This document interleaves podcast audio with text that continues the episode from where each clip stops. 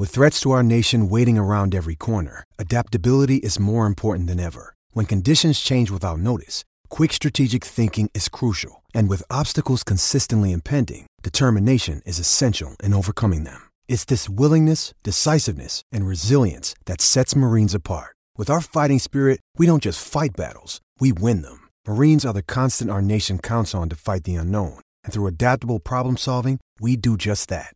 Learn more at marines.com. I'm Alex Rodriguez. And I'm Jason Kelly. From Bloomberg, this is The Deal. Each week, you'll hear us in conversation with business icons. This show will explore deal making across sports, media, and entertainment. That is a harsh lesson in business. Sports is not um, as simple you know, as bringing a bunch of big names together. I didn't want to do another stomp you out speech. It opened so, up so many more doors. The show is called The, the deal. deal. Listen to the deal. Listen to the deal on Spotify. Hello, it is Ryan, and we could all use an extra bright spot in our day, couldn't we? Just to make up for things like sitting in traffic, doing the dishes, counting your steps, you know, all the mundane stuff. That is why I'm such a big fan of Chumba Casino. Chumba Casino has all your favorite social casino style games that you can play for free anytime, anywhere with daily bonuses. That should brighten your day a little. Actually, a lot. So sign up now at chumbacasino.com. That's ChumbaCasino.com. No purchase necessary. VGW. Void were prohibited by law. See terms and conditions. 18 plus. Okay, round two. Name something that's not boring. A laundry? Ooh, a book club. Computer solitaire, huh? Ah, oh, sorry. We were looking for Chumba Casino. That's right. ChumbaCasino.com has over 100 casino style games. Join today and play for free for your chance to redeem some serious prizes. ChumbaCasino.com. No purchase necessary. Full prohibited by law. 18 plus terms and conditions apply. See website for details. Before we begin, if you like what you hear on Mile High Report Radio podcast, don't forget to rate and review us on Apple Podcasts and go ahead and click subscribe wherever you get your podcasts. You're listening to Mile High Report Radio with your hosts, Adam Malnati and Ian St. Clair. Get involved with the Denver Broncos conversation at milehighreport.com. And now it's time to get to work. So, Ian, uh, kind of a fun little event that took place over the weekend, something that has uh, a, lot of people in Broncos country very excited. We, we all, I think many of us watched it because it included Peyton Manning. Uh, but that was the match too, right? The match between uh, Tiger and Peyton, Tiger Woods and Peyton Manning versus Phil Mickelson and Tom Brady. It was a golf match, just as uh, it was the first time Tiger and Phil played. Only this time it was more interesting, and uh, it took place with with football players and and we got to watch two of the greatest football players of all time duke it out one more time, maybe one last time, and it, it ended up correct, right? It finished properly with the greatest of all time, at least in those two, uh, winning that match with Tiger and Peyton prevailing one up over Phil and Tom Brady. So we got to watch a little live sports and a little trash talking, and uh, it was fun. It was enjoyable. I, I at least I think people enjoyed it. I know we did. What I enjoyed about it was you got to see Peyton Manning with his sense of humor.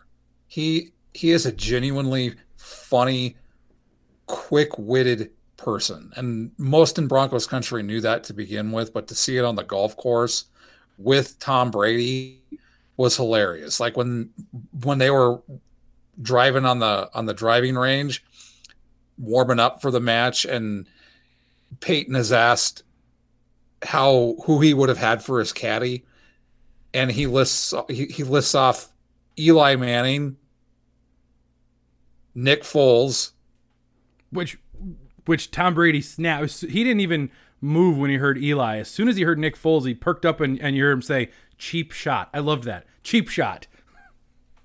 And then the last one was Bill Belichick. Which, again, like, Whoa. Okay. But it, it really was fun to watch live sports again. And as someone who has been to the Masters, I, I love, I'm one of the few people who likes to watch golf, especially when it's at Augusta.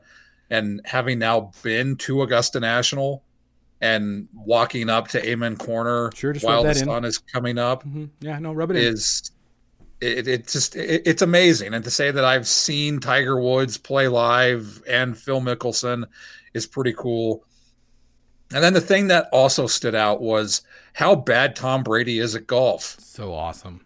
So because awesome. what was so hilarious watching is one of the reasons I don't golf is because I can't drive. Like I legitimately slice everything. So it was fun to watch a, a Hall of Fame quarterback drive like I do. It's interesting you say that because I also slice everything and I still play.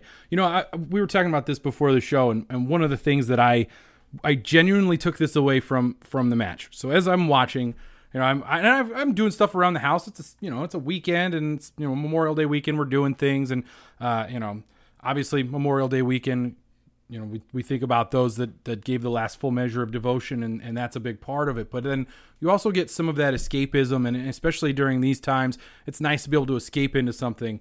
And what I really enjoyed escaping into here a little bit as we're talking about Tom Brady's struggles was the fact that he looked like me on the golf course. Now, I've heard stories of Tom Brady being an, actually a good golfer, and I, I have no doubt that he's got time to do those things, and so he probably is better than I am.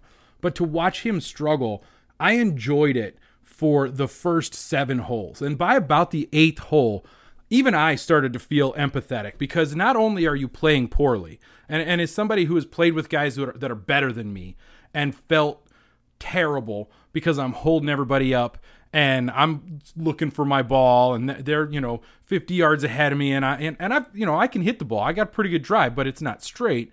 So I'm, you know, I'm always in the wrong fairway those kinds of things. Uh, so I start to feel a little empathetic. I start to feel a little bad for Tom Brady. And then on the eighth hole, he holes out from about 150 yards out. And I was immediately back to hating Tom Brady and being totally fine with him sucking the rest of the way. And so, you know, you, you do, though, as a golfer, you feel for the guy that is clearly just outmatched. And, and he seemed to be outmatched. And so by the end of that little seven hole run, even I think even a lot of people in Broncos country were starting to feel like, geez, Tom, I mean, just get one in the fairway, dude. Like it was like you almost just want just to hurry things along because you knew it was going to get dark. It was already rainy. You knew it was going to get dark. So they needed to move along anyway. But man, I started to feel bad for him. Then when he holes out at eight from 150 yards out and starts telling Charles Barkley to suck it, which I thought was pretty funny actually. I was I was back to just hating Tom Brady and being fine with him being awful the rest of the way the other big thing that stands out is now in championship games or matches, Peyton Manning is three and one against, or is it four and one? I think it's four no, and three one. yep. Yep. Four and one against Tom Brady. And then I love the 16th hole because Tom Brady is first up. Great shot. Phil Mickelson's next. Even better shot. Peyton Manning's like, hold my Bud Light. Like he legitimately was like 17 had, inches, yeah. Around 17 and a half inch. He legitimately had a shot to hold that. And then Tiger misses. and then Tiger doesn't even hit the green. Right? Like, I mean, I he, he did was, hit the green, but he it, was outside was... the 12 feet or whatever. Yeah. You know, it's funny. I was so I, as a, a now, you know, in the summertime, I'm a stay at home dad, obviously. And so one of the things I do is I listen to uh, sports talk radio. And, and, and living in the Midwest, there's not a lot of options. And so I, I have a tendency to just throw on, you know, Dan Patrick and Rich Eisen are on back to back. Throw them on YouTube. I'm doing my own thing.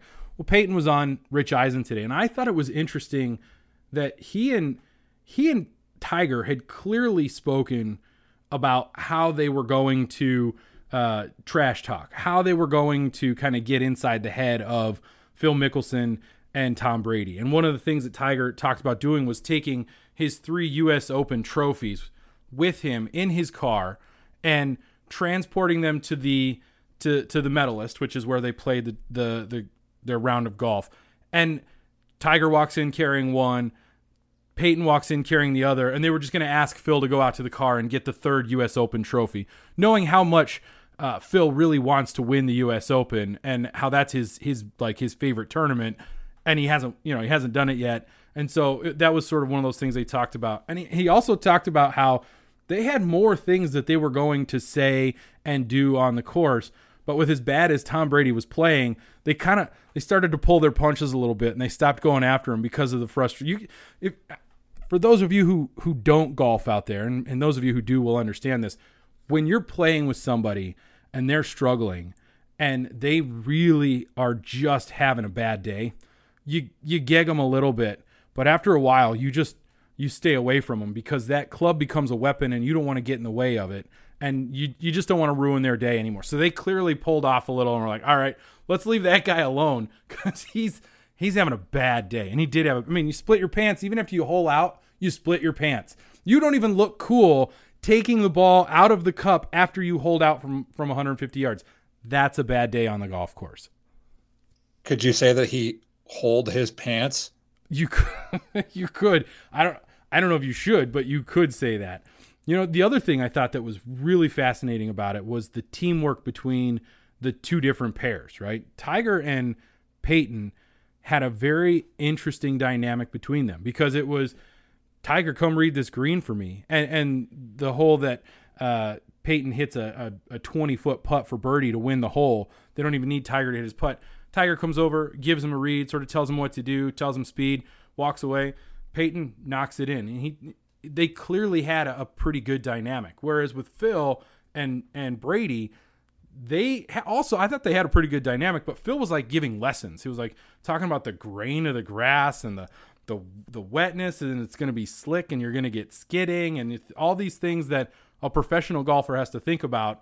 And a guy like Tom Brady or myself or yourself or other people probably just dude, just let me hit the ball. I don't really care what happens.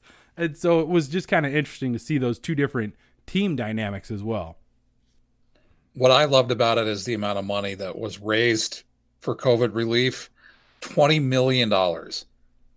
That is insane. That is a lot it's, it's of money. Huge. Well, and the guys tech the guys tweeting at them about like Brooks Koepka uh, tweeted that he'd donate some I think it was hundred thousand dollars if Tom Brady pars. And then he hold out on eight to to get his par, so that Koepka had to donate hundred thousand dollars. I mean, that was really great that there was buy-in from the outside community, people who weren't really at the event or, or even a part of the event, but they knew the importance of it, and they literally bought in by by donating money and donating meals, uh, those kinds of things. Yeah, the the charitable part of that is is obviously the most important. And then two other things. One was the lead in by Ernie Johnson, which I thought was brilliant, and only EJ could do something like that because I think he is one of the most underrated broadcasters, not just for sports, but overall broadcaster. I mean, when he has to work with Charles Barkley and Shaquille O'Neal, you deserve a medal because those two guys are huge to begin with, ego wise and physical, basic girth. And then the other thing I and I told you this before we started recording. There's only one person on this planet who could get Tiger Woods to remove the flag from a cup, and that's Peyton frickin' Manning. Or or Paydirt. As did you did you catch that? That that uh, Tom Brady called him Paydirt? Like that was his nickname, and it was like that was okay with Peyton that Tom Brady called him Paydirt. I don't know Paydirt. What do you th- uh, Paydirt? You gonna call him Paydirt? All right. But yeah, I, to be able to have Tiger Woods do something for you is, especially on a golf course. Hey, Tiger, go. Really? Oh, okay. I'd be afraid to talk to him, Mister Mister Woods. What's what's up, Mister Woods? It was just it, it, was a lot of fun to watch. Um, it it, it gave you a, a, different side of them, and it, but also affirmed some of the things that we already know, like Tiger Woods is the greatest golfer to ever live. I I think that's he was so pretty smooth. clear. That was really what was really fascinating was how smooth he was, even in the rain, even with all of the craziness and whatnot of that particular setup. He went out there and just he he he looked like old school Tiger. And I know it was a charity event. It was at his home course. He was very comfortable. All of those things that you can say, but but he just looked like old school Tiger Woods. And if I was a professional golfer right now and one of the favorites to win a major when they start back up uh, eventually, someday, at some point, I would probably have watched that and thought to myself, okay, that's a guy I'm going to have to really compete with because he looks he looks good. And he's old. He's old and he looks good. He makes he makes me feel good because I'm getting old too and I think I could also play well. Probably not. And it was just great to see live sports again, even if it was a charitable golf match. It was it was fun to have a little bit of an escape for three or four hours. Are you okay? So you, you mentioned live sports and having them back. I just out of curiosity, are you finding yourself watching not the documentaries and things in the old history stuff? I know that um, a lot of people are, are go, you know, obviously the the Last Dance and and the I don't know if you saw the the first uh the first episode in the series on Lance Armstrong. That looks that looks like it's going to be really good. But do you? I'm not sure if I'm going to watch that just because he is such a bum. I just I despise everything about Lance Armstrong. All right, so and I don't want to hear his tangent here. Let's, let's go on a tangent here because this that's actually a fascinating take. And here's here's here's something that I, I think is interesting, and I, I am going to watch it because I find his I find him fascinating because I think you are absolutely right. He is an awful human being, and the things that he did to people trying to protect himself from being caught doing these uh, EPO, performance enhancing drugs. It's a it's a blood doping thing where you put uh, extra oxygen in your blood. Essentially, it, he he ruined people's lives protecting him. So he keep awful, right? But then yeah, if you he, he ruined absolutely. People. then if you take all of that and you push that off to the side and you think about what he did with his fame for what is what became known as the Livestrong Foundation and uh, putting money towards research for cancer and not just research for cancer, but money that went towards helping families that were dealing with cancer and all of the good that he created out of the awfulness that he was. It is to me there is something fascinating about the the personal aspect of of Lance Armstrong being an awful human being and also being an incredible human being. It's I it's impossible to marry the two, but he is these two different people to me. And so I I ha- I have a, a, a healthy disdain for Lance Armstrong the athlete, but absolutely and I and it, it's hard to really it is it's hard to get these two things to jive together, but I absolutely respect what he did for cancer research and cancer foundations and helping people who were suffering with a, a terrible disease that we are still fighting and, and will be fighting for a long time to come. How do you how do you marry those two things? I just it's it's incredible to me. And so I I'm going to watch it just because of that. And I would only be hypothesizing on why you have these two different dichotomies of an individual when I put on my therapist or psychological hat, part of me thinks the reason he did the things with Lance with uh, Livestrong that he did was to cover up the horrible th- things that he did. Agre- but totally. I, I think that's how he he was able to live with it. Like he knows he's doing these awful things, so let me do this good thing, and maybe it'll make up for it. Or almost, you could even go the other way with that. I'm doing these horrible things so I can do this awesome, amazing thing because one of the things you get from we are so far away from Denver Bronco football right now. But one I of never the, thought we'd be talking about who, Lance Armstrong. Who knew?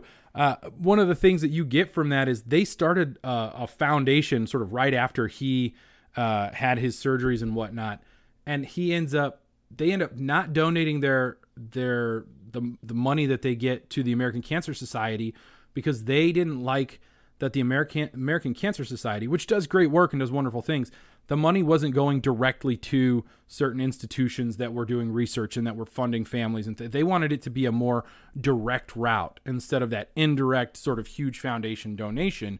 So they created something that was more direct to the people and to the researchers. And so it, is, it really is.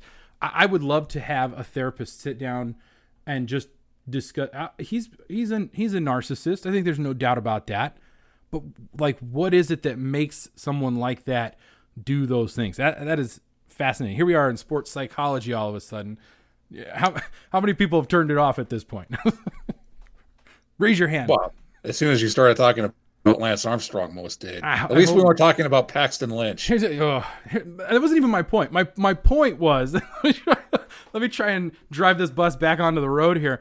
My my point was, do you find yourself, for example, today? I sat down, I watched Bundesliga, German Bundesliga soccer, Bayern Munich, Borussia Dortmund, and I watched KBO. I was watching Korean baseball. Do you find yourself sort of gravitating towards just basic live sports that are happening now just because you're craving the competition and the the, the action of live sports? No.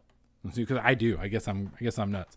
You're also busy, right? Like you're working. I'm not, I'm not working. But even even when there is live sports on, I there I, I very rarely will I watch any kind of soccer unless it's English Premier League. And even then, it has to be like Manchester United, Manchester City, Liverpool. I I'm not gonna watch like bottom tier soccer. I mean, I'm not gonna watch MLS. Well, only Bra- only Brandon Quinn watches MLS. He's he's a big time uh, Los Angeles Football Club guy. So uh, you know, shout out to Brandon Quinn, whose whose show is do on on Netflix is doing quite well. It's what's it called, Sweet Magnolias or something like that. Um, yeah, that sounds right. Yeah, so good listener of the show. He better he better uh, he better you know send me a message thanking me for plugging his show. Just saying. Hopefully, it gets picked up for a second season. Yeah, yeah. Friend of the show. We like to see we like to see friends of the show do well. So, all right, let's let's pivot here. Let's try and get back to get back to some, something that has somewhat to do with. Obviously, we're sort of in the doldrums here of the season. We're wait or off season. We're kind of waiting for things to happen. And SB Nation is doing kind of a cool. Uh, well, how how would you call it? It's just sort of a cool idea theme out week. there. It's a theme week. That's thank you. I, I couldn't find it. And, and the theme of this week is what moments in sports brought you to tears? What what things about sports? What moments in sports? What were the things that made you cry? Uh, and and I think that we're gonna have to put a a caveat on this a little bit maybe not full on sob like like Michael Jordan laying on the floor sobbing after he won the uh, his his fourth NBA championship. Uh, I don't know if you remember that from the Last Dance. That scene with was was pretty powerful just to see him sobbing on the floor. Uh, but misty, maybe you got a little misty. Maybe you got maybe you got a little verklempt, you know, a little choked up, as it were. Uh, and so, were there moments, those kinds of things that that really stuck out? And so, uh, I think we'll, I think we'll start with you, right? Let's let's go to you, Ian, and and and just ask: Is there one moment that stands out in your mind that that just made you cry? Like that was a moment that just made you cry. So there were two. The first one came toward the the end of Super Bowl 32, and it was as soon as John Mobley knocked down that pass, and I looked at my mom because she has been a Broncos fan her entire life she grew up watching the Broncos with her father. And I never met my grandfather because he died in 1979, which was two years before I was born. And I looked at her and I could see it on her face where she she would give anything to experience this with her dad. And knowing what she went through watching football with her dad and watching I mean we we talked we've touched on Johnny Unitas when you watch a Peyton's Places and he talks about the history of the quarterback and spends so much time talking about Johnny Unitas, the reason the modern quarterback is the way it is is because of Johnny Unitas. And I told her about that, and she's like, I watched so many Baltimore Colts games and Johnny Unitas. And she did it with her dad. And it was as soon as that moment happened that it it's not just John Elway and the Broncos getting that monkey off their back, so to speak, of finally winning a Super Bowl. It was looking at her and seeing how much the moment meant to her and how much she wished she could experience it with her father. That every time I see John Mobley knock down that Brett Favre pass, I think about that moment and I tear up because of how much it meant to her. The team she grew up rooting for and watching finally did it. We've touched on this. There were people who thought it would never happen, legitimately thought the Broncos would never win a Super Bowl. And it finally happened. And then the second one was after game seven of the 2001 Stanley Cup finals, and Ray Bourque gets handed the Stanley Cup from Joe Sakic. Because as is customary with with the NHL and hockey, Gary Bettman gives the cup to the captain, and Joe Sakic immediately turns to his right and gives the cup to Ray Bourque. Another one, every time I see it, I tear up.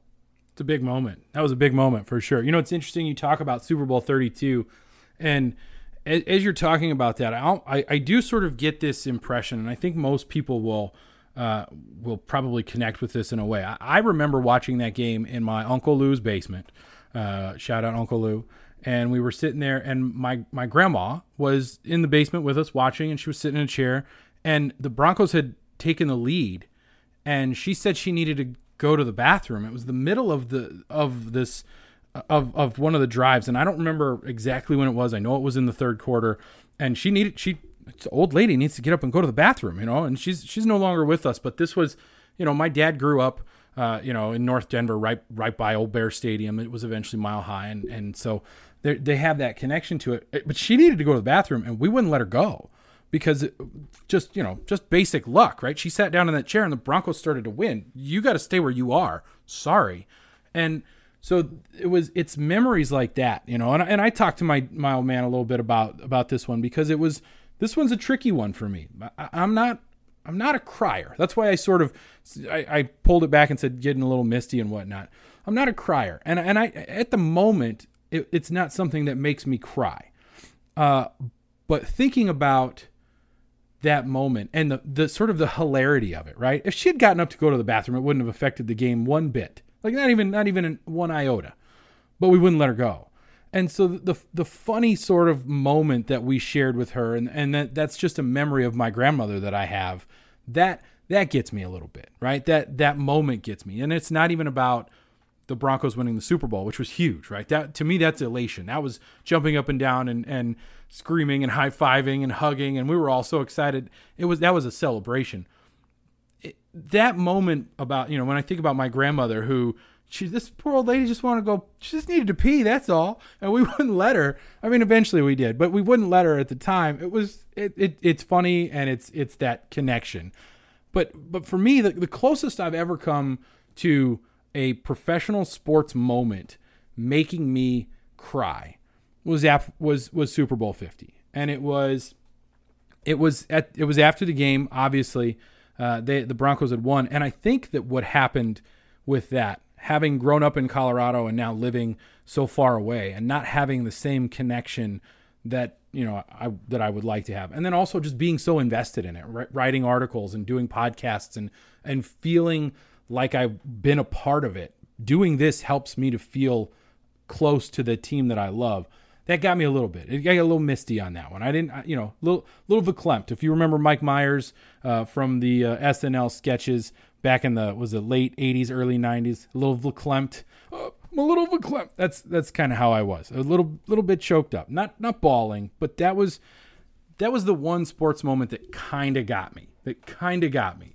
Other than that though for me it's not about pro sports don't make me cry. They just don't I think what makes people get emotional is the personal connection it's not necessarily the sport or the game or an event or an outcome that does it. It's the personal connection. So the reason that I get emotional thinking about Super Bowl 32 isn't because of the outcome necessarily or what happened. It's because of the personal connection when I see what it did to my mom. That's the personal connection that makes me emotional. It's why when every single man watches the end of Field of Dreams, they yep. cry because it's the personal connection, because they remember the moment that they played catch with their dad. It's not because of Kevin Costner playing catch with his dad, it's because of the personal connection. And if if you're a man and you say you don't cry at the end of Field of Dreams, you are either an emotional rock or a liar. You're, yeah, you're, you're either an oak or, or you're you're falsifying information. I'm going to tell a quick story about Field of Dreams that obviously for me chokes me up every time uh, as well, and that one does legitimately get me to to to sort of tear up. But I remember when that movie came out, my my dad, my uncle Lou, a lot of a lot of these stories include the old man and Uncle Lou. They were coaching high school baseball at Platte Valley. Remember Platte Valley out in Kersey, and uh, they took the team to see Field of Dreams at the theater, and my my mom and my Aunt Julie went as well. And so, so this would have been a theater in Greeley because there's been, no way right. Kersey I, still I, doesn't have a theater. I think it might have been the old Carmike Theater, which was new at the time. I think I'd have to ask about that one. I don't really know. I wasn't That's how there. old we are. I, we are so old. That's all right. It's fine. We'll be fine. We're gonna be. That was by the old Coes BMW. Yes, it was. Is not a BMW dealership anymore. Well, no, and I believe the Carmike is now a, a church. So if you if you haven't been to Greeley in a while, I do remember driving past it, and it I think it was a church. I think the the sign didn't say "Come see a movie," it said "Come to church." I don't know. It's weird. But my dad, my dad tells a story. The old man talks about sitting, you know, Lou and, and the old man sitting on either side of one aisle, and an entire high school baseball team, a bunch of high school kids, sitting in between them, and my mom, my aunt Julie, sitting behind that row, and at the end of the movie, they look at each other and they're both crying, and the entire row of high school boys you know, 14 to 18 year old boys, tough, you know, and you know Kersey, country boys, right? Out out on the farm, you know, you know, the, you know these kind of guys that, you know, motions is, are things that you don't show, and you look down and all of them, the entire row, the entire row of, of men are crying, and of course my mom and, and my aunt Julia are sitting there like laughing at them because of how ridiculous it is that they that this whole row of boys is crying. But that is the emotion of sports. The other one that my my old man tells me makes him cry is the original Brian song. Brian, I love Brian Piccolo. The you know the old Brian song with with Billy Dee Williams and uh, and uh, Jimmy Caan, and and you know that that one gets him because he was uh, a big Gale Sayers fan. He loved uh, he he loved Johnny Unitas probably just as much as your mom did, and he loved Gale Sayers. And uh, Gale Sayers survives. If you don't know the story, Gale Sayers he he survives, but Brian Piccolo is a football player that gets cancer and dies. And it's a it the original is very good, and I recommend it. It it is one that kind of it pulls at your heartstrings. Another moment, sports related that still gets me to tear is the murder of Darrent Williams. When I woke up on New Year's Day on was it 2007, mm-hmm. it it got me to cry because I was fortunate enough as uh, an intern and then as a part timer with the Colorado one in Fort Collins to cover that Broncos team. And I got to know Darrent Williams. And it was heartbreaking to say the least, to see a young man basically lose his life. Well, he did lose his life. At the at the height of his of of the start of his career, the Darrent Williams story is for for Bronco fans that don't know, and I don't know that there are many that don't. He was he was going to be a very good football player for the Denver Broncos. He was a defensive back with a lot of upside, uh, Oklahoma State grad and the the circumstances around his death were incredibly tragic. The the season had just ended, right? Hadn't they just lost the night they before lost to the 49ers. to the 49ers and it knocked them out of uh, the playoffs, which means that instead of getting ready for the playoffs, they're now free to go out and party and have a good time. I know there are still Bronco fans to this day that that do not forgive Jay Cutler for the uh, interception that he threw that essentially uh, cost cost them the game. And then you have these events in Denver and there are a lot of things that surround it that are tragic and heartbreaking and incredibly sad and it is it is one of those moments that um, if you are a, if you are a big Denver Bronco fan and you uh, were invested in the team and like you said you were were more than just invested you were covering the team and you had had uh, opportunities to uh, interact with Darrent Williams, and, and everything anybody ever says about him is is what a great kid he was, and how he was uh, more than just a talented football player, but a really good, really good dude, and uh, and it, it he always had a smile on his yeah, face. He was just happy to be around and be there, and and he was good, and it was it was that it, it was that devastation of real it actually it's more of the realization and i think that's what the Darrent Williams story really does is it brings everything back down to earth. Football is football right? Sports are sports and we love them and they're a great distraction and uh, the world that we live in today with you know the the, the pandemic going on and uh, all of the the deaths and, and everything and you you look at sports as that thing that allows you to get away from all that and when you think about how the Denver Broncos season ended that year, and then it really ended for Darrent Williams. And, and what that sort of did is it pulled sports out of the realm of escapism, which is what it is, and into reality. And it became a it became a real tactile moment that was more than just I'm going to sit down on Sunday and watch football all day and hope my fantasy team does well. It was this young man was was was murdered because of uh, you know because someone decided they you know couldn't allow something to slide or whatever and i don't want to get into the story behind why Darrent Williams car got shot up because it wasn't even his fault if you if you listen to the reports just the fact that it pulled you away from the escapism of sports and pulled sports into the realism of just what real life is the other time that happens is when it was announced in 2014 that Pat Bowlen had Alzheimer's and he had to step away from the Denver Broncos. And that ties into another moment that will get me to cry. And that was when John Elway says this once for Pat, because that's, I mean, it, it was the pinnacle. It was him paying back what Pat Bowlen said to him after the, after Super Bowl 32. And then, of course, the death of Pat Bowlen will always make me emotional because he was the reason the Denver Broncos are the Denver Broncos. And to have him not a part of it was a painful realization that as you said that it's it's not just sports, it's life.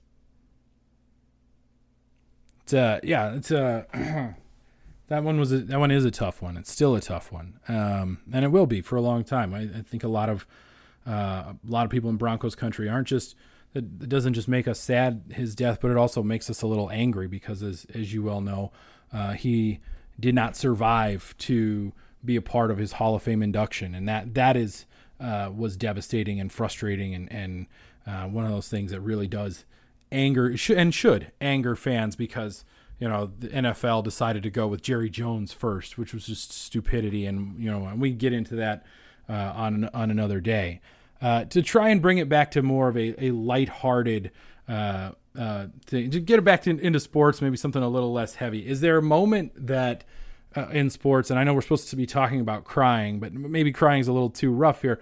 Is there a moment that that made you just exhale in relief? I talk about Super Bowl 32 kind of being like that. Super Bowl uh, 50 was like that for me. That moment of of just okay, they did it, and I, I could kind of just exhale. Is there a moment like that for you in sports? Not maybe not just Bronco sports, but but you know Bronco football, but outside of football and in another sport. Well, actually, there's a moment that gave me at tears of joy is watching the video of Steve Atwater getting the knock on the door that he was a member of the Pro Football Hall of Fame. And obviously, there's a personal connection since I've gotten to know Steve and he's come on our podcast a few times. But just because of how much he deserves it, that that was a moment that that really connected with me because of how much it meant to him and his family. Um, Terrell Davis getting into the Hall of Fame after waiting so long for it to happen. Those are moments that you remember because of how good they made you feel. I think um, both times the Avs won the Stanley Cup. The first time I was it was the summer of my freshman year, our freshman year in high school, so I don't I wasn't really that invested in it, but it's the first time that uh, a Denver and Colorado sports franchise won a major championship. And then obviously Super Bowl 32 and then Super Bowl 33. I so those are the moments I think anytime that I've gone to a sporting event live, it it was I always find a way to soak it in and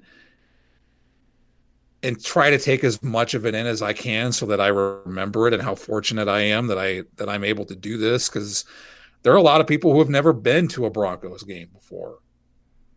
And you're the fact that I out. the fact that I have been to more games than I can count. Uh, that I've, I've covered the Broncos. I remember the first time I covered a Broncos game. It was a preseason game against the Houston Texans, and I walked into the press box and I was in disbelief that I was there. And then I walked down onto the field in disbelief that I was standing on the field where the Broncos play. And then when I walked into the locker room for the first time, just I, it, all those emotions flooded into me, and I I go back to my grandfather and my mom watching the Broncos, and the fact that it was able to come full circle like that, and I was able to do something so incredible was was a remarkable experience that I that I didn't take lightly that I, that I didn't take lightly, and I that I still remember to this day.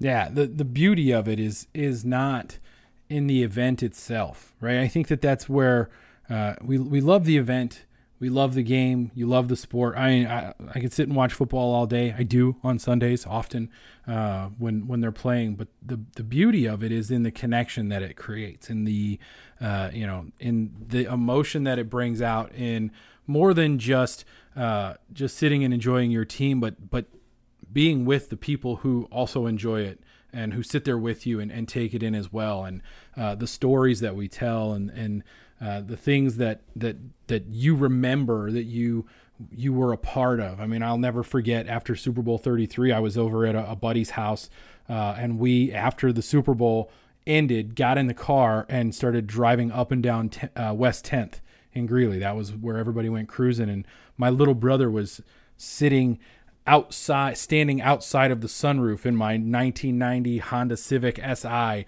uh, you know, throwing popcorn, and and we were, you know, it was a we were celebrating. Those are the kinds of things that I remember, and I and I I had so much fun with. The the moments that that some people might that's a moment that somebody might it might make them cry and to me it's it's not about crying and i think that crying is such a maybe as far as talking about emotions go crying is sort of too too narrow it's not about crying it's about feeling emotional and feeling that moment and having it sort of overcome you in a way that you you can't control it. And some people can't control their emotions and they cry. Some people laugh. Some people sit there with their mouths open as if they've been punched in the face by Mike Tyson. I mean there are there are so many different ways to express it. So to me it's those those moments that you that you absolutely love. I mean I, i'll go back to uh, another one, another moment that's not a Bronco moment. I remember the the Yankees winning the 09 World Series, and I spent every night of that World Series on the phone with my little brother, talking throughout most of the game, and uh, as you know, as they are. Uh, beating the Philadelphia Phillies, who were a, a, great team and had just won the year before, and and uh, you know those that connection there. That was something that my, my little brother and I, who were adults and married and and children and these kinds of things were you know the 09 World Series we sat there every night him on the East Coast me in the Midwest watching our favorite baseball team win another World Series and that's that's a connection there that uh, you you can't you can't duplicate that. Those are just the things that happen. And and that's what sports is. And that's why people cry at big moments in sports. Not because of the moment but because of the connection that they have to it. And it really is a, a, sort of a fascinating look. I love this theme week because it's you know everybody's going to be all up in their emotions for a week. The other times where I've gotten emotional are for retirement speeches, and the greatest retirement speech ever was from Lou Gehrig. Obviously, I weren't I wasn't alive for that. Neither were you. I don't think so. But that that will get me every single time I watch it. I think two others are John Elway's uh, retirement speech, and you, you thought that would be one that got me to to tear up, but it was definitely an emotional one because right. this is this is the guy that our generation grew up watching from the time we were little boys to the time we were getting ready to graduate from high school. And then the other was Peyton Manning. I, I, I to me, Peyton Manning's speech was remarkable. not just because he did it at the Broncos facility and he did it as a member of the Broncos, but because it was on the level of Lou Gehrig. It was on the level because you have that personal connection. It was it was so humanizing. And I think I wrote a column after it for the Denver channel where I said as he was aching to do since the moment he signed with the Broncos on the field and off, he brought hope he brought hope to the organization. He brought hope to the fan base, and he brought hope to the people, even if it was just for five minutes, and got to meet him. And they had no earthly reason to do it, but they felt better just by meeting him and having him do as he is always done. My name's Peyton Manning. As if they needed any doubt that that was who it was. And then he was nice enough to not talk too much smack to Tom Brady over the weekend after beating him again. You've been listening to Mile High Report Radio. Get involved in the discussion at milehighreport.com. And as always, go Broncos. I'm Alex Rodriguez. And I'm Jason Kelly. From Bloomberg, this is The Deal. Each week, you'll hear us in conversation with business icons. This show will explore deal making across sports, media, and entertainment. That is a harsh lesson in business. Sports is not And, uh, as simple you know, I- as bringing a bunch of big names together. I didn't want to do another stomp you out speech. It opened up so many more doors. The show is called The Deal. Listen to the deal. Listen to the deal on Spotify. Hello, it is Ryan, and we could all use an extra bright spot in our day, couldn't we? Just to make up for things like sitting in traffic, doing the dishes, counting your steps, you know, all the mundane stuff. That is why I'm such a big fan of Chumba Casino. Chumba Casino has all your favorite social casino style games that you can play for free anytime, anywhere with daily bonuses. That should brighten your day a little. Actually, a lot. So sign up now at chumbacasino.com. That's chumbacasino.com. No purchase necessary. Group. Void were prohibited by law. See terms and conditions. 18 plus.